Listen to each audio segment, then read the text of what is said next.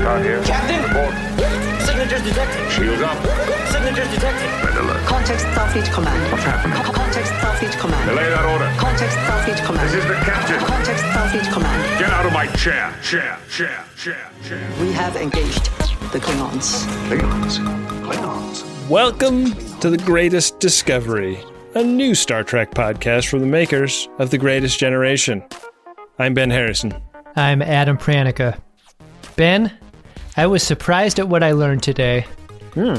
Before today, if I were asked what was the Star Trek series that came before Star Trek The Next Generation, Uh huh. I would have said the original series. That would have been wrong. Dead wrong. Yeah. When did the animated series come out? So the story with this is kind of bonkers. Star Trek the original series famously canceled, deeply unpopular. NBC hated it. Cancelled because it was uh, morally repugnant and it was a victim of cancel culture. The original series had some old tweets that that were dug up and uh, were deeply problematic. And uh, and so it gets canceled, right? Canceled in 69. Nice. So Roddenberry is laying back in the cut and, and he's seeing the success of Star Trek the original series in syndication. He's like, people love this fucking show. It's crazy. We were canceled too soon. And so what he does is he starts negotiating for the comeback. The comeback being an animated series which features the cast, the cast of the live series that comes back uh, for two seasons, 73 and 74. And so what happens is the production studio pleads budgetary constraints. They're like, look, Star Trek is very expensive. It's going to be expensive to rotoscope everything into animation. like, uh, it's going to be a struggle. So it doesn't look like we can bring all of you back. How about if we bring everyone back to do voice work except for the black person and the Asian person? And Wow. to their credit, there was massive pushback. Like Nimoy pushed back extremely hard, but but like Shatner too. They were like, "I know you're not telling us that that Star Trek is a place for like uh, aspirational diversity and not going to bring back our our black and Asian characters for the animated series. I know you're not trying to say that." Right. Holy shit. And so they finally reneged. And so and so the whole cast minus Chekhov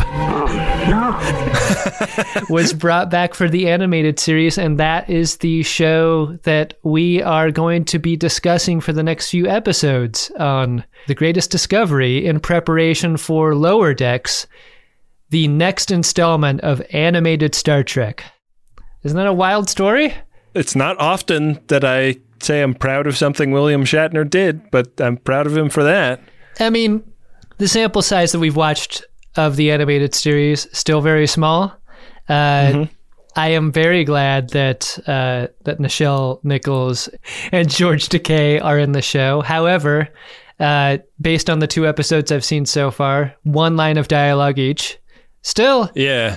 Uh, if you were on a show that was canceled in the late 60s, that is a uh, not safe place to feel if you are an actor and you have the floor dropped out from you. And it's one of the reasons why um, Walter Koenig actually scored a little bit of cash by writing a script for one of the animated series episodes. All right. Good for him. They didn't pay a lot, but the animated series did manage to gather together a lot of the creative and writing staff from the original series.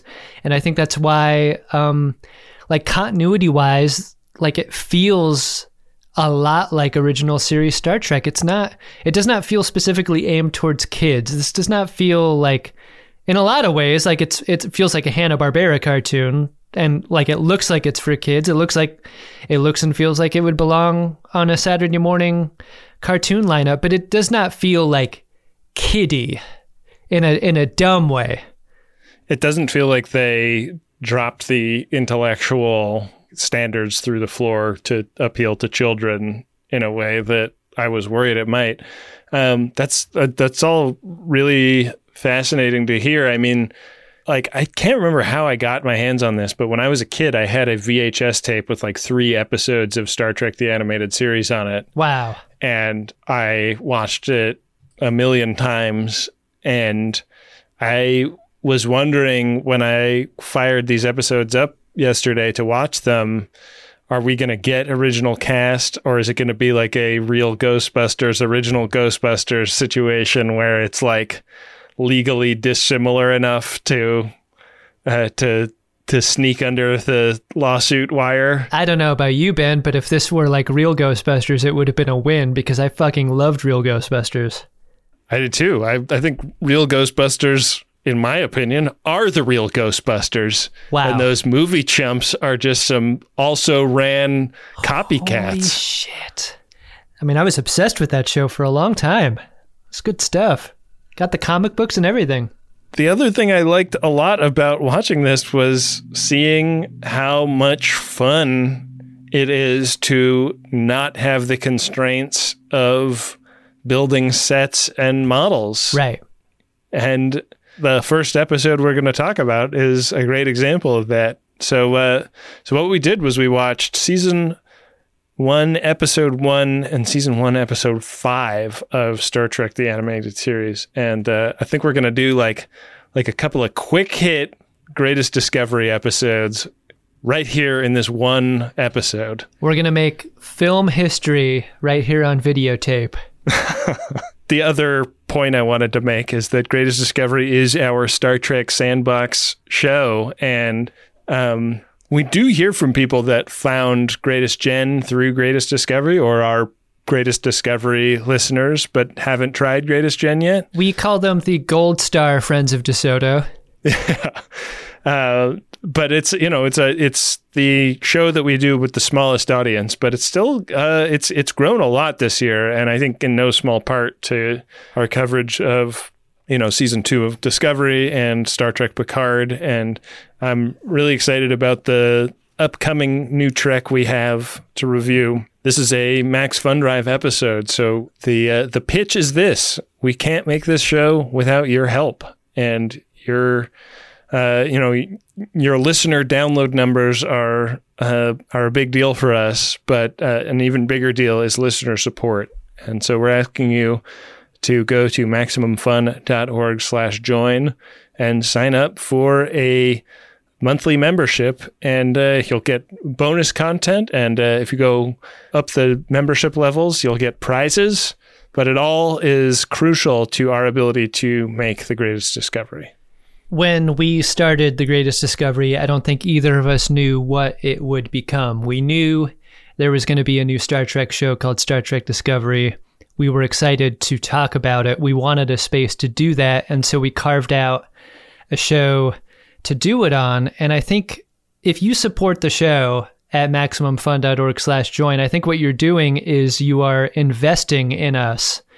You're saying that you want to hear more greatest Star Trek talk from Ben and I for shows that have been announced and for shows that haven't been announced in the future. Like, if you like what we do and you want to see us keep doing it, uh, support is how you make that possible.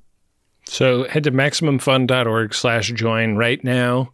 Do it while we're talking about it. Uh, you can find a link to that site in the show notes in your podcast app. Uh, set up your membership. Hey, if you listen to the Greatest Gen and Friendly Fire, also you can support those as well in uh, in the same fell swoop. It's easy to do, and uh, you're going to feel great knowing that you are a part of how this show gets made going forward. And we super, super appreciate it. Check all three is what I'd say. Friendly Fire, Greatest Generation, Greatest Discovery. That's the way to do it. We really appreciate it. So maximumfun.org slash join. Adam, what do you say we get into Star Trek, the animated series, season one, episode one, Beyond the Farthest Star? We have been waiting for someone worthy of our attention. Who are you? Leaving accounts with them. Those are Klingons? I was shocked right up top that like there is an attempt to like do the theme and uh-huh. the narration and the credits like Totally. they really hew to the original stuff that that makes Star Trek fun. And the rotoscoping like like you know right away like they got the ship right. yeah, It looks good as a cartoon.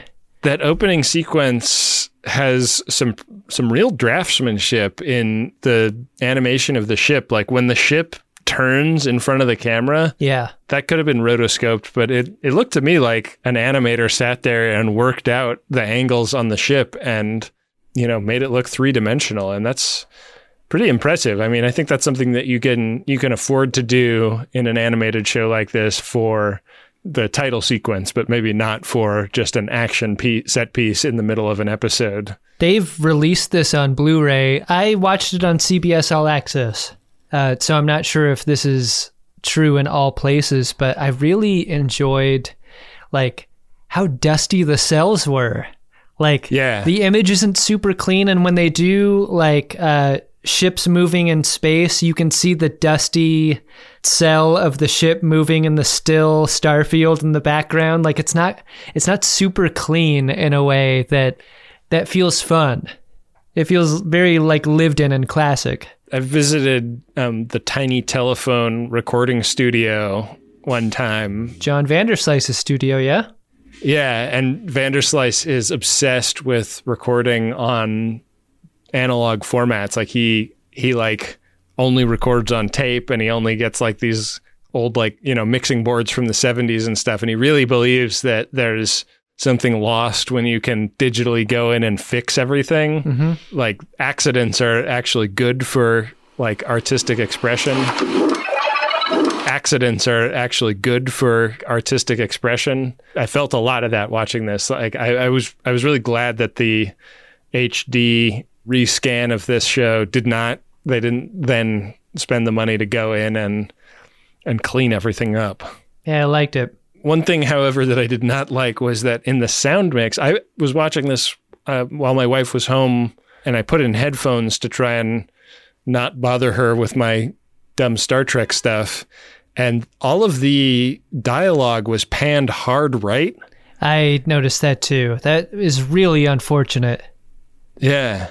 Very annoying. I don't know if this is uh, due to the CBS All Access, the way CBS All Access streams it, but uh, like I took out one headphone and on the left channel I was getting all of the like background noise, and in the right channel I was getting all of the background noise plus the dialogue. So To me, it's just classic CBS All Access to like tease you with a thing that, that you want and then make it somehow a little bit fucked up and frustrating. like, yeah, there it's on brand. yeah. Every reading on it is negative. Beyond the Farthest Star uh, title of this episode is apt because they are approaching in the Enterprise a a dead star at the far reaches of the galaxy, and uh, and they're getting crazy readings. It's got like hypergravity, but it's also giving radio emissions. A Hell of a combination. the thing that that I think a lot of new viewers to the animated series will appreciate is the verisimilitude of the sounds. Like Yeah, it sounds exactly like original series. All of these scanning sounds, the view screen sounds, the alert klaxon, like it's all the same. You're very Yeah. you're very easily transported into this TOS world. With all of the original cast being there doing the voices, it it feels perfect, and also like the kind of story they're telling. Yeah. it for sure is not a kid's story. Like it's it's like a little like you have to be like interested in space science and shit to You have to be a real fucking nerd to be a, Yeah. a kid into this, and I was. So Did you have a childhood relationship with this show, Adam? Not at all. This is the very first time I've seen a frame of this. And that felt great. To like this has been here the whole time, waiting for us to to experience it. Yeah, it looks awesome. They managed to get their way around this dead star, which is like, you know, a bit of a a bit of a challenge because it's gravity is pulling them in and what they find on the other side is described as a ship, but it is unlike anything that we would ever see in a live action television show. Yeah. It just looks too expensive. it's these sinuous tendrils that are connected to these like biopods, and this this thing has been in orbit for a long ass time. This is like a quality of something scary on Star Trek. I feel like every time you run into something that is thousands of years old, it means scary, right? Yeah. It's a language that Star Trek speaks. And I think in sci-fi in general, right? Like Yeah. the the remains of an ancient civilization. Something was here and now it's dead. And what is it? And is it going to kill us? 300 million years they they estimate this thing has been in orbit of the star, but it's like weirdly like super dead. Like it's, you know, no temperature, no no heat signature, no energy signature. There's a like a slight magnetic reading, but but very little to indicate uh, that there's anything going on over there. So they decide to beam over, and I love this. They they have these um, these belts, life support belts that they can wear to go beam onto the surface of this thing, and they're like in space with little force fields around them. Ben, I read that uh, this is an example of how little budget they had for this show, which was like, again, they burned all of their budget on casting. And they had so little left for the actual making of the show that, like, I'm sure you noticed this. There's a lot of hand over mouth stuff happening for dialogue, there's a lot of back turned to camera for Yeah. dialogue, and there's a lot of silhouettes instead of fully uh, drawn in action. And I think the life support belt is another example of this. Like, they didn't have the budget to draw brand new spacesuits. Like, they're just going to draw a halo effect Yeah. around our characters, and that's going to be what it is. We can't even like spend the time to have somebody like sit there with a sketchbook and come up with what a spacesuit will look like. I feel like if you didn't know the budget story, you wouldn't miss it, though. I, I didn't. I thought it was fine. No, and and it's like used to good effect. Like the Yeah. the life support belts play a story function later. Right. And I think that's cool. Like the like it's very limited animation, but also like a space story is well suited to limited animation. Like if you just have a ship going across a field of stars, like that's two drawings and then somebody sitting there, you know, in the animation room like slowly moving one of the two cells against the other. Right. So this ship is uh, is really interesting. It's it's very like biological. It seems like it was it's made out of metal, but it was like spun from alloys that they don't totally understand. All of it is like uh, kind of honeycomb patterns and these tendrils, and they they realize that the tendrils are like energy receptors. The whole ship is made out of these things, and they can derive energy from motion, sound, and light, and anything else that that might surround them. And the ship is uh, it seems to be sort of responding to their presence, like it's it's gathering energy just from the fact that they're there, walking around, talking about it.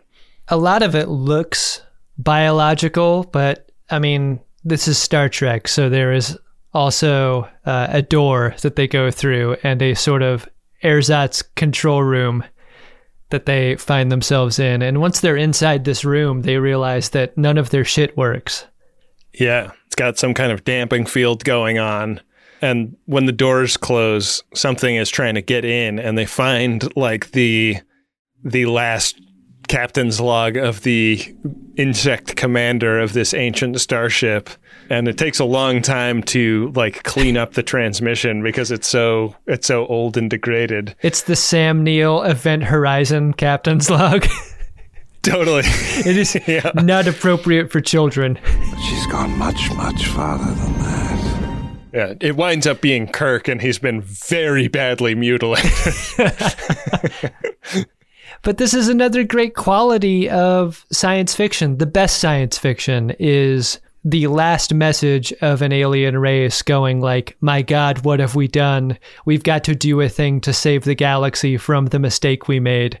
And the captain's log is basically, "We've been invaded by a thing. We can't let this thing get loose. We're going to plant our ship here in the hopes that it never hurts anyone else. They're going to take the zero." it's very akin to crispy critters they find in is that booby trap when they find the ancient ship? Yep. But it's also it also really feels a lot like the dead pilot that they find on the ship in Alien, which Yep. this was made th- six years before that.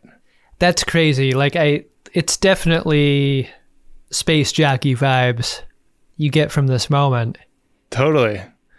And uh, and I thought that was very fun and cool to see. Yeah.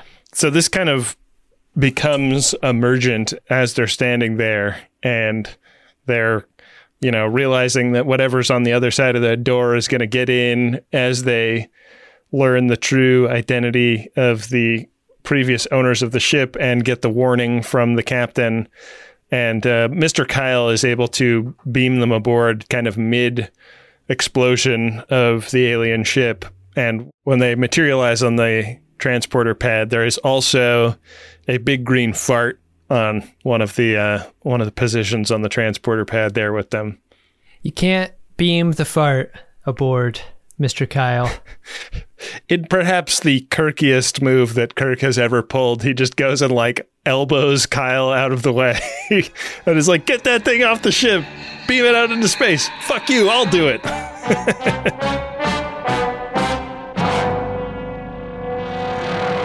I feel like this has occasionally happened in TNG where like a mysterious entity has entered the ship and the mm-hmm. search is on to find it. But rarely have we been given a scene where like the mysterious entity is on the ship and then everyone goes back to their stations and they're like, "Well, I mean, do we go back to work? Like it's a regular day?" Yeah, let's just uh, see what systems start to be compromised, I guess. it feels like that kind of day at the office for everyone. They're nervous about it, right? Like Kirk is like, hey, yeah, so magnetically, like anything amiss with the ship? And Spock's like, it's a little weird, but it's not that weird. things get really weird pretty fast. Like systems start going haywire. Uh, a crewman gets dumped into a locker in engineering, basically with the door shut on him. The phasers come on on their own and and shoot the alien ship. Right? They vaporize the alien ship in a way that I was not anticipating them being able to do. Dishes are done, man. Yeah, did they have that power the whole time? Because like as soon as they confront that thing, it seems like it's so mu- it's so much bigger and more powerful than them. Yeah, big surprise. Um, they get down to engineering, and Scotty is like wedged in like a big like barbecue, like a Weber barbecue has been shut on Scotty. Fortunately, he's wearing his uh, his life support belt, so the the force field is keeping him safe. But it's a bit of a ticking clock, and they have to cut the lid off this thing to save Scotty.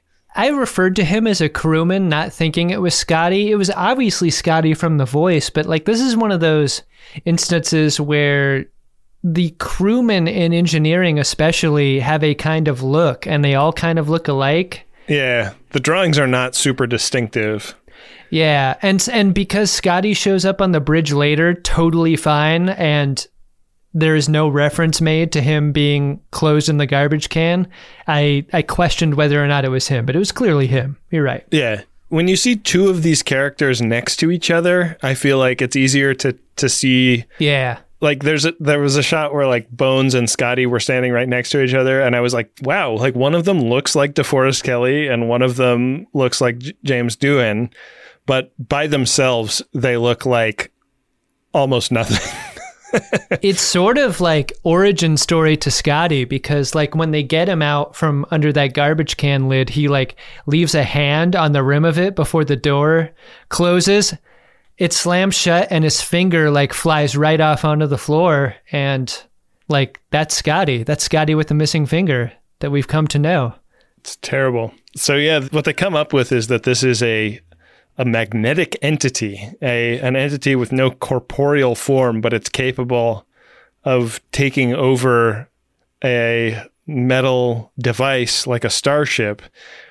And it starts talking to them and It's because starships are made of metal and they're strong. and they eat old people's medicine for fuel.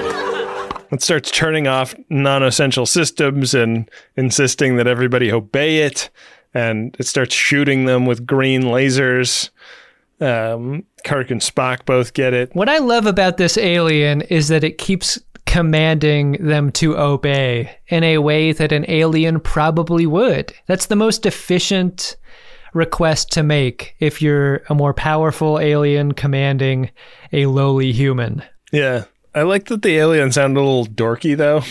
Like Yeah. it didn't sound like a big strong guy. You will obey me. It's like the voice from Get Smart. I kind of like that one. So yeah, they've got this problem. This thing is going to take over the ship, and then it's going to pilot its way back to civilized space, and it could potentially take over anything when it gets to a populated planet.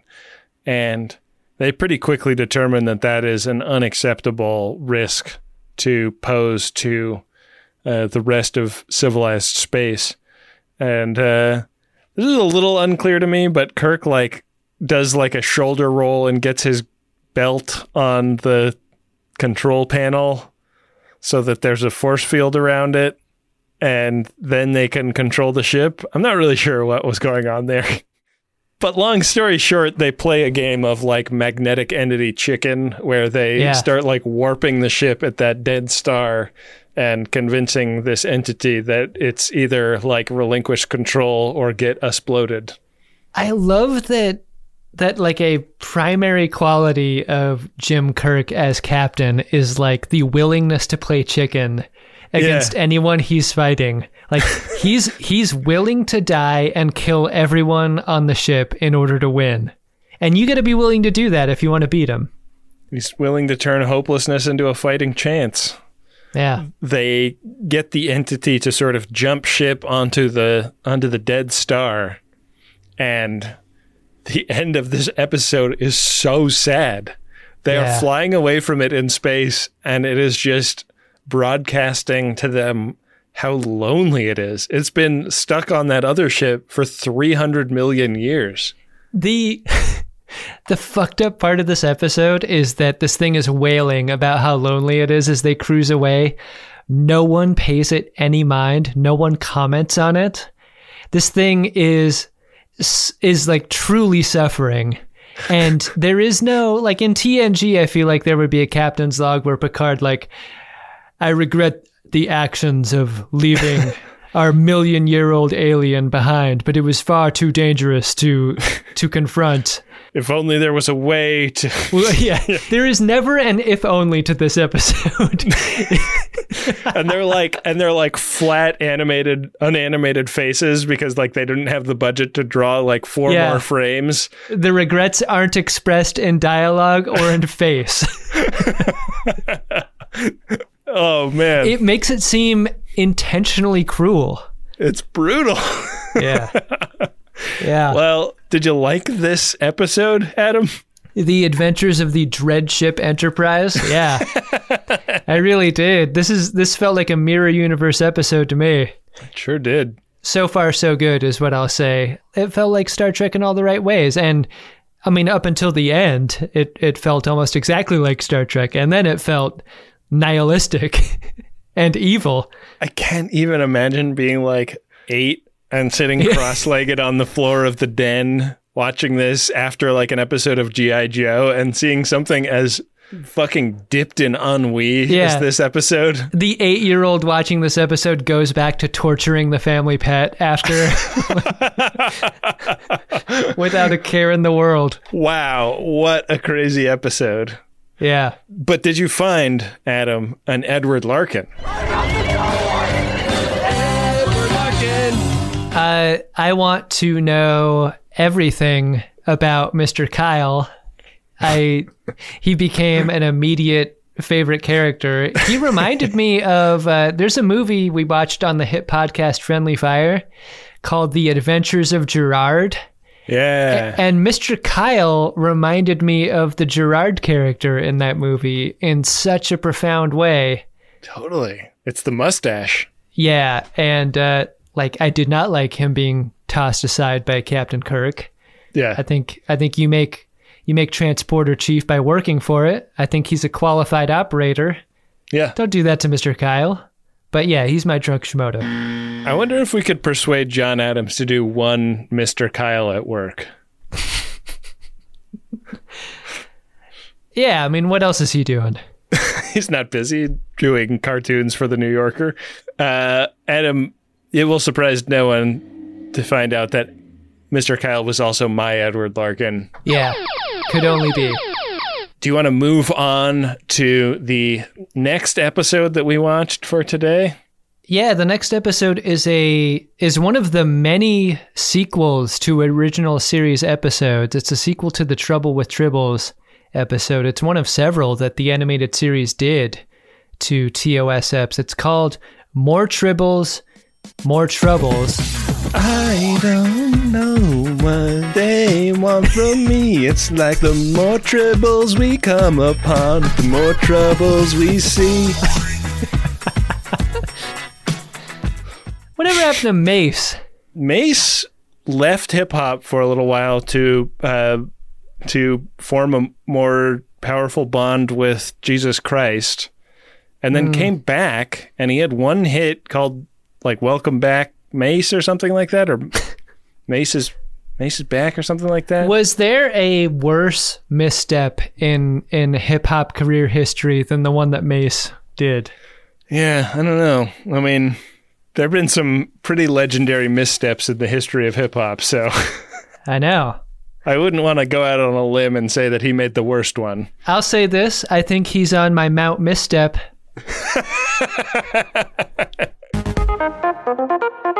anyway, because this is a this is a sequel episode, we get a lot of references to to things and places we've seen and been before. Uh, Yeah. most notably Sherman's Planet, the Sherman's planet needs grain, Adam. Yeah.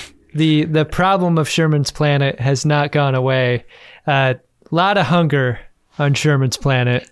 Yeah. Here's an idea. Maybe take some people off of Sherman's planet, put them on a different planet so they don't need so much grain. I guess the TOS era predates replicators, but like it seems like there's got to be a better way. Like, don't populate a planet as heavily as Sherman's planet has been populated if it is as challenging to develop a supply line to it. Right. Um, one thing that they've done is upgraded the grain that they're going to supply. It's no longer quadrotriticale that they're getting to Sherman's planet. They now have a couple of robot ships loaded up with quintotriticale. It's one better, Adam. there are a couple of ideas in the animated series that like did get traction for future episodes and series, but one of them that never did was like the idea of a robot ship. Yeah. Where are the robot ships? They are in this episode and perhaps this episode alone. Yeah, they should be numerous. Because they're made of metal, and robots are strong. They're inbound for Sherman's planet, escorting these ships when they uh, come across a D7 Klingon ship attacking a one man vessel. And if there's Sherman's planet, if there's grain for the hungry, there's going to be Klingons. There's going to be a Cyrano Jones. like this is just how the math works on stories like this. And uh, Cyrano Jones's ship is under attack when they get it on the view screen. It's getting hit by Klingon disruptors. They've also heard that the Klingons have some kind of new weapon, but that does not seem to be what the Klingons are using on Cyrano Jones's ship. But uh, we don't know it's Cyrano Jones yet, and this ship gets destroyed, and this is like the longest interval between exploded ship and person materializing on the transporter pad, probably in Star Trek history, because a solid five or six minutes go by before Scotty is able to resolve the transporter pattern. And yet like the the urgency applied to this is just nowhere to be found. Like in TNG there would be like a ticking clock of Yeah. a pattern being in the buffer and it's disintegrating and it's a race against time. Colm Meaney would be screaming and like and like on his back under the equipment rewiring something. Yeah, but as it is, uh, Scotty's pretty chill. In an emergency, I think that's the sort of temperament you want. Yeah, he's got a very like even keel, and uh, he's gonna figure it out. It'll be fine. He had not yet adopted the whole like miracle worker mentality. Like, because if he had at this point, he would be freaking out and saying that it is a race against time. And then he'd somehow save the day before he'd predicted.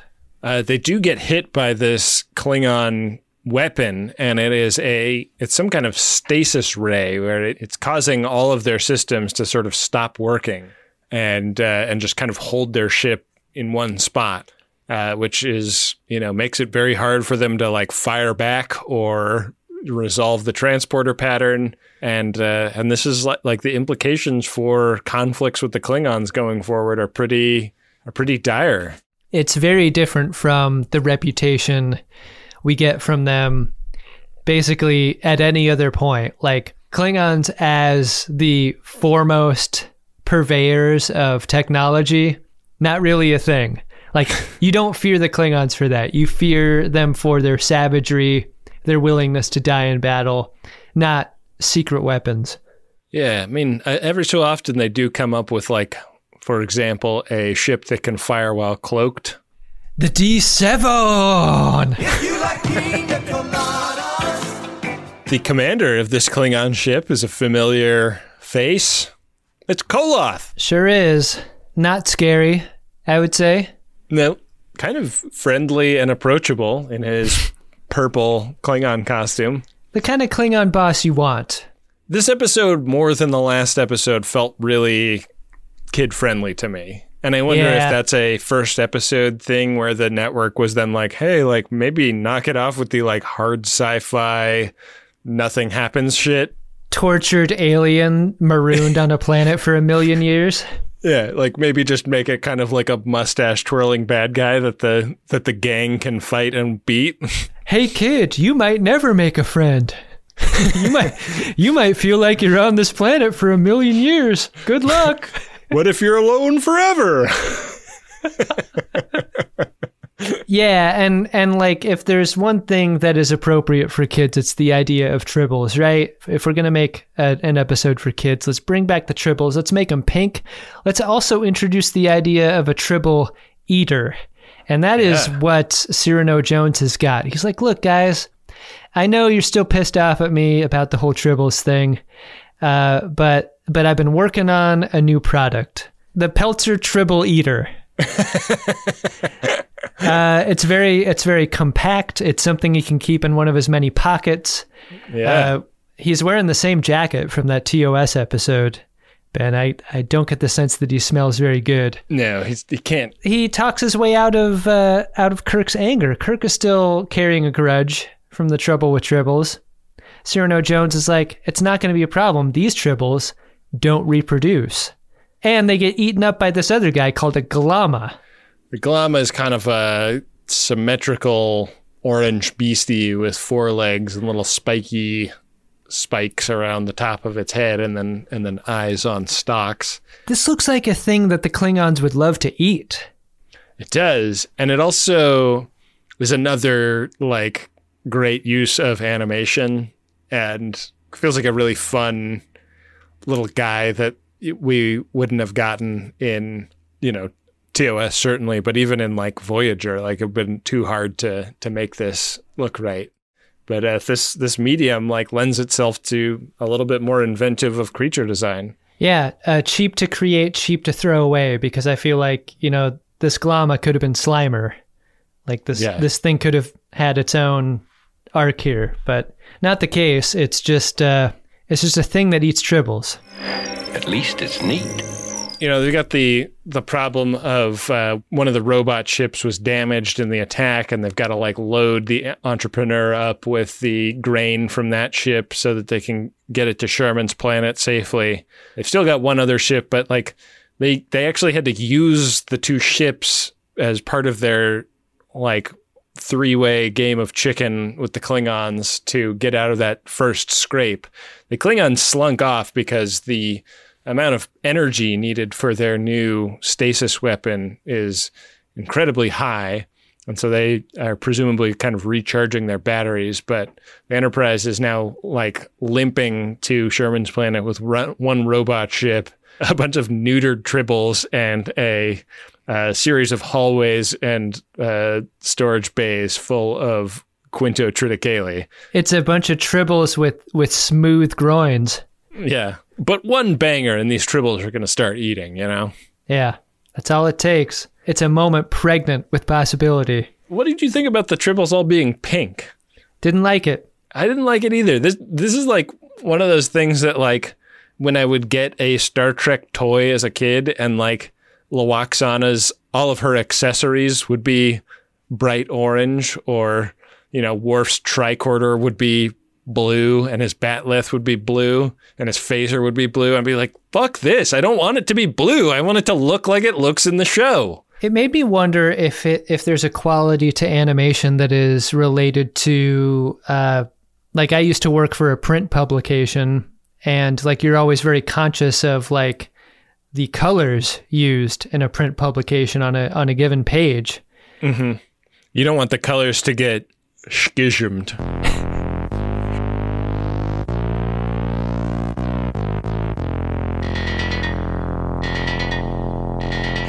I mean, I wonder if it's more expensive to introduce different colors, and it's and that's Yeah. just a another budgetary item they're trying to control.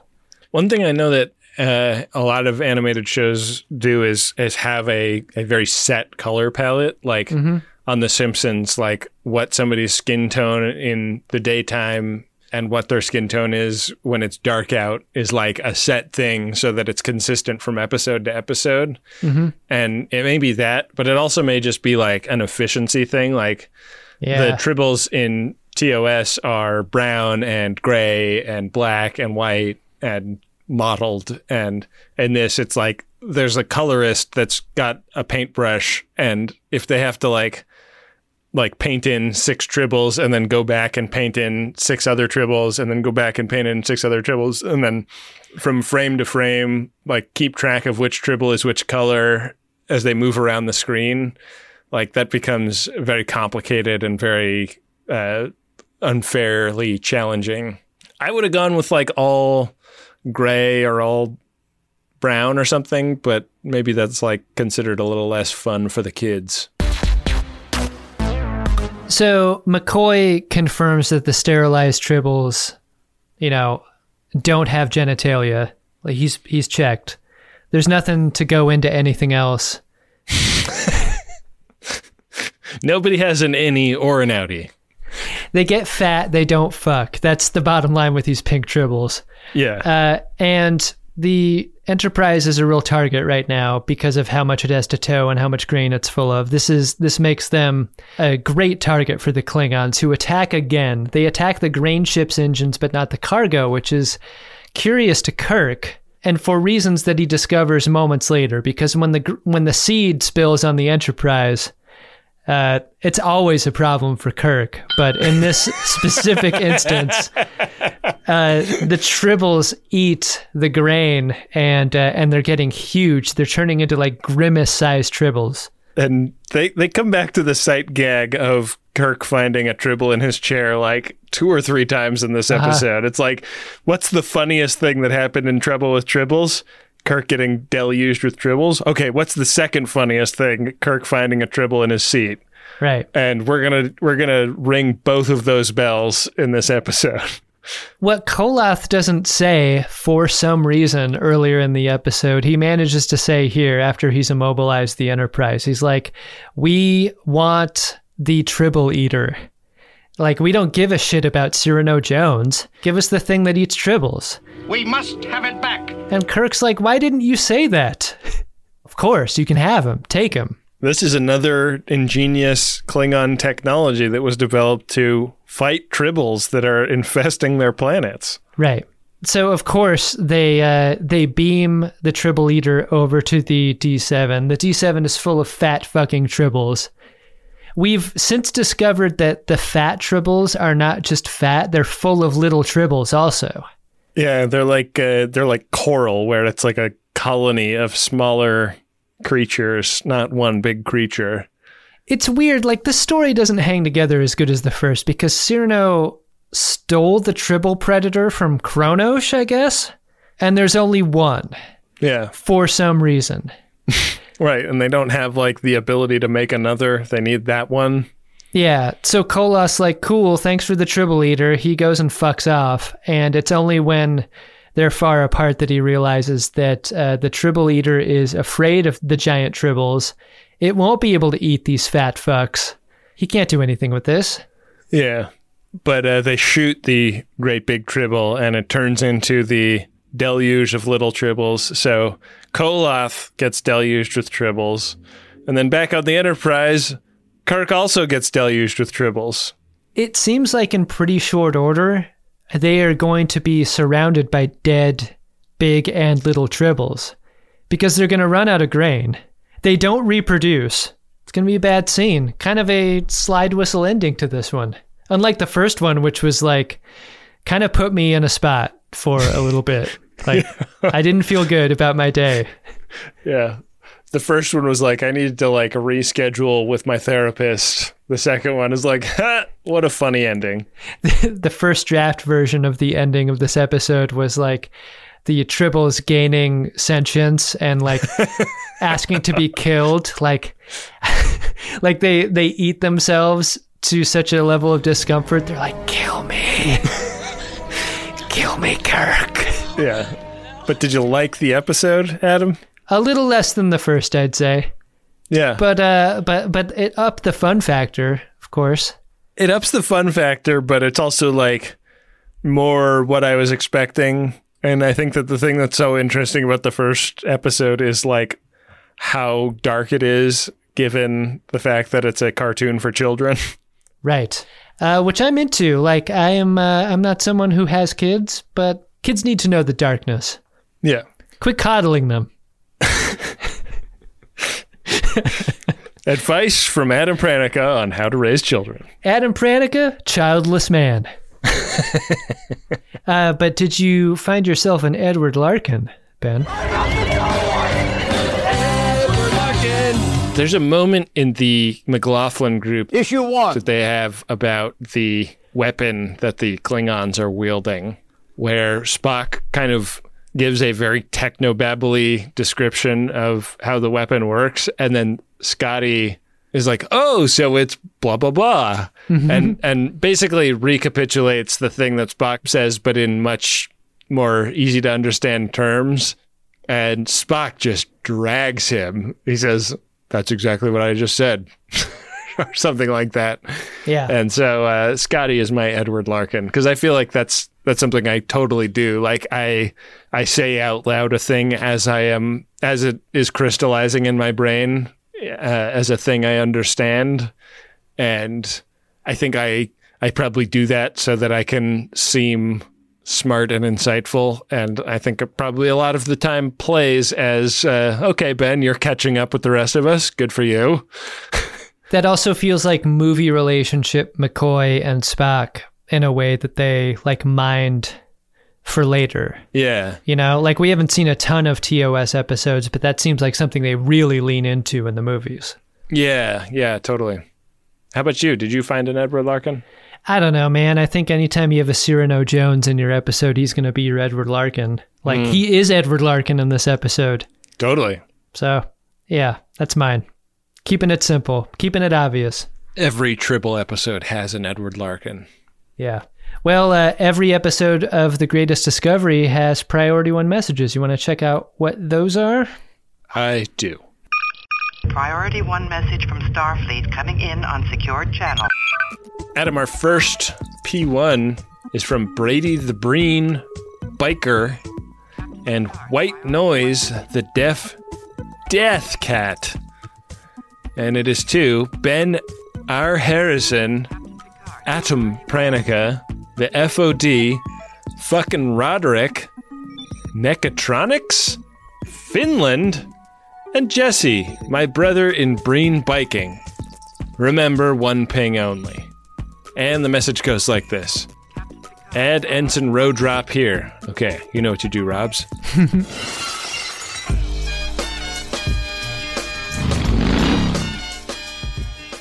That's right, I'm back. Ben, you slaughtered the pronunciation of the weird words I could think of to make a truly epic message. I loved it. Mecca and I got married on February 29th. Mecca, I love you, and you the best. Of course. I truly hope we can escape and have a honeymoon that was prevented from lockdown. You merely adopted the lockdown. Batman, I was born here. Fun stuff. Ben, our second message is from Dr. Matt Brunke. It is to Darwin, Sprocket, and Elvis, those, of course, being the three dogs of greatest discovery. Oh, man. Those are some good pups. Message goes like this Hey, dogs of DeSoto, thanks for keeping your dad safe and giving them a chance to get outside during the pandemic. Hope you're all staying healthy. From Dr. Matt, unofficial veterinarian of Uxbridge Shimoda. Live long and prosper. Ah, Dr. Matt is great. He's been someone that I've been in touch with for quite a while. He's the reason that Sprocket got double TPLO surgery last year. So wow. he was early in the diagnosis of, of a of an issue I was noticing with Sprocket, and uh, we were able to get on that early and, and fixed him right up. That's really awesome. That was uh, he like made a diagnosis after hearing you describe a thing Sprocket was doing. Yeah, and then we took him to our vet, and sure enough, uh, diagnosis accurate. Wow. Diagnosis accurate, also the name of the CBS show I'm pitching. that sounds like a CBS show, right? I don't think anyone's taking a meeting with me. Yeah, you're you're not going to be getting a lot of generals with the Yeah. development executives at CBS. So Hey, CBS, I'm offer only. thank you, Doctor Matt, and thank you, Brady the Breen Biker and White Noise the Deaf Death Cat.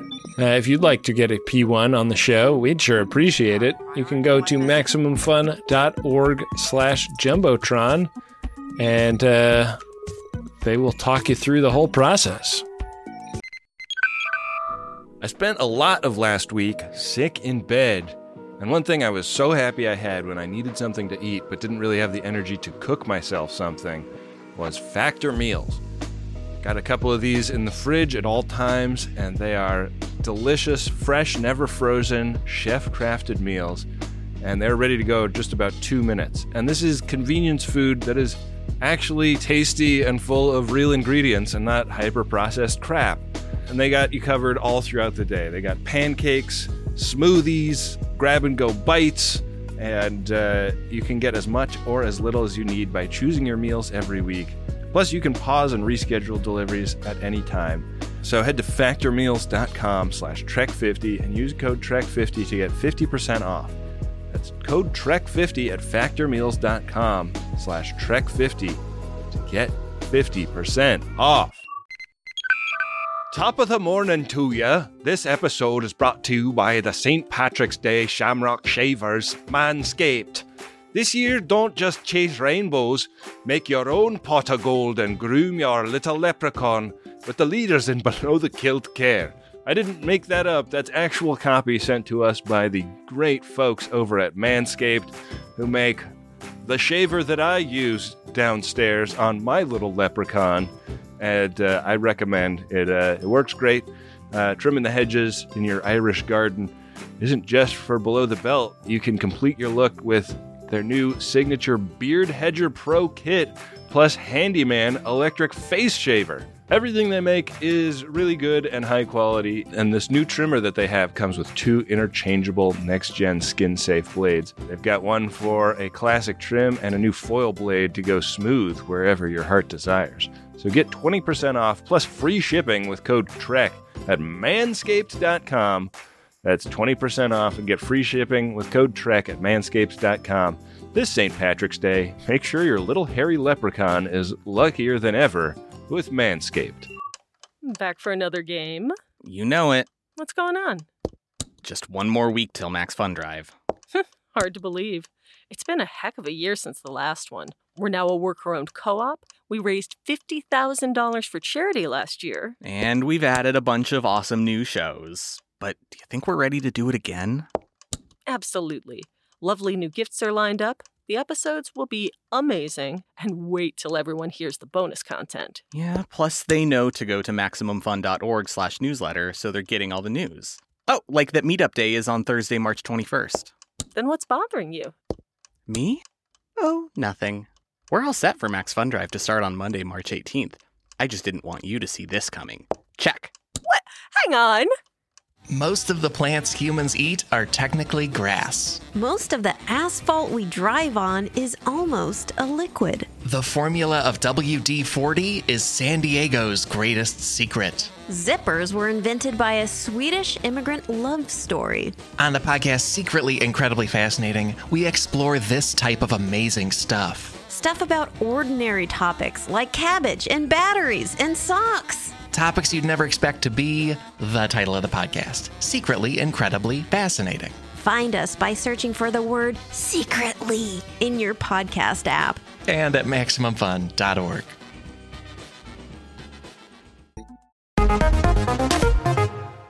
Okay, Adam, we have some decisions to make with regards to which episodes of Star Trek the Animated Series we're going to watch on next week's episode of The Greatest Discovery.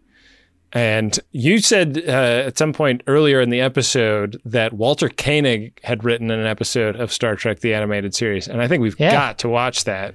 Okay. So I think we should find out whatever one that is. And then I was going to suggest um, the one thing I remember from that VHS tape I had as a child was an episode of Star Trek the Animated Series where they were on a planet populated by bird people. Hmm. You know, I, I like to see a bird person in an animated show. It's it's giving me real C Lab 2020 vibes to Yeah. to think of a bird man. So yeah, okay, let's do that. So I think we should uh, find that. And uh, long shot, but if we can get a guest for next week, would you be interested in, in bringing a guest on? Uh, I think I know who you're talking about. Let's let's make every effort. Okay. We're not going to announce anything or make any promises we're not sure if we can keep, but uh, we'll, we'll try and have a, an exciting special guest for next week. Sounds good to me. Okay, well, uh, this has been a super fun episode of The Greatest Discovery, and uh, we really appreciate everyone tuning in and everyone supporting. And we're going to leave it with Robs from here. Thanks, Robs. The Greatest Discovery is a Maximum Fun podcast. It's hosted by Ben Harrison and Adam Pranica. This podcast is produced by me, Rob Schulte, and our theme music is by Adam Ragusea of Cooking Fame on YouTube. Go check him out. So Ben and Adam let you all know that it's the Max Fun Drive right now. It really helps the show. It helps me out personally. And when you go to maximumfun.org slash join, you get to choose the shows you want to support. So why not choose every show that Adam and Ben host? That would be this show, The Greatest Discovery, The Greatest Generation, and Friendly Fire. It really helps us out and we really appreciate it. So thanks so much. Remember, you can now follow us on Instagram and Twitter under the handle Greatest Trek. Those socials are managed by our buddy Bill Tilley, who also benefits from supporters like you. It's really great. Glad to have you on the team, Bill. But you can also follow Ben on Twitter at Benjamin AHR. You can follow Adam on Twitter at Cut for Time. You can follow me on Twitter at Rob K. Schulte. Thanks again for all your support, everyone. Thanks for listening. And we'll see you next week on another episode of The Greatest Discovery.